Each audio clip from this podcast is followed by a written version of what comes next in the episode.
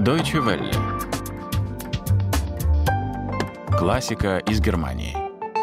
У микрофона Анастасия Буцко. Здравствуйте, дорогие слушатели и подписчики классики из Германии, классического подкаста Deutsche Welle. Сегодня мы рады представить вам наш новый небольшой цикл «Арии лета».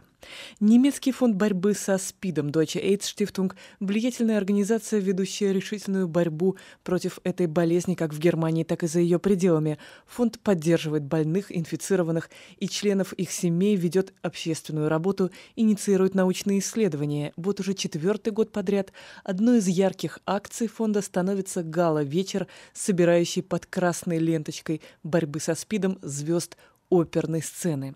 Ведущие вокалисты почитают за честь быть приглашенными на этот бенефис, вся немалая выручка от которого поступает в кассу фонда. Для этого концерта мы все готовы наковырять изюмин из пирога нашего репертуара, признался в беседе с Deutsche Welle австрийский контратенор Макс Эмануэль Ценчич.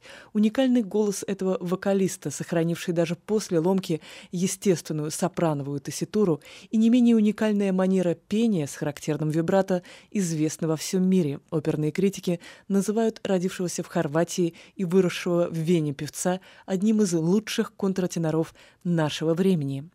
Немецкий композитор Иоганн Адольф Хассе, в свою очередь, выдающийся мастер эпохи барокко, ученик Порпора и Скарлатти, до сих пор остается одним из любимых композиторов-певцов, будучи и сам вокалистом, а также мужем оперной дивы Фаустины Бордони. Хассе как мало кто умел представить голос в выгодном свете. Итак, мы слушаем арию «Se mai senti» из оперы «Милосердие Тита» Иоганна Адольфа Хассе.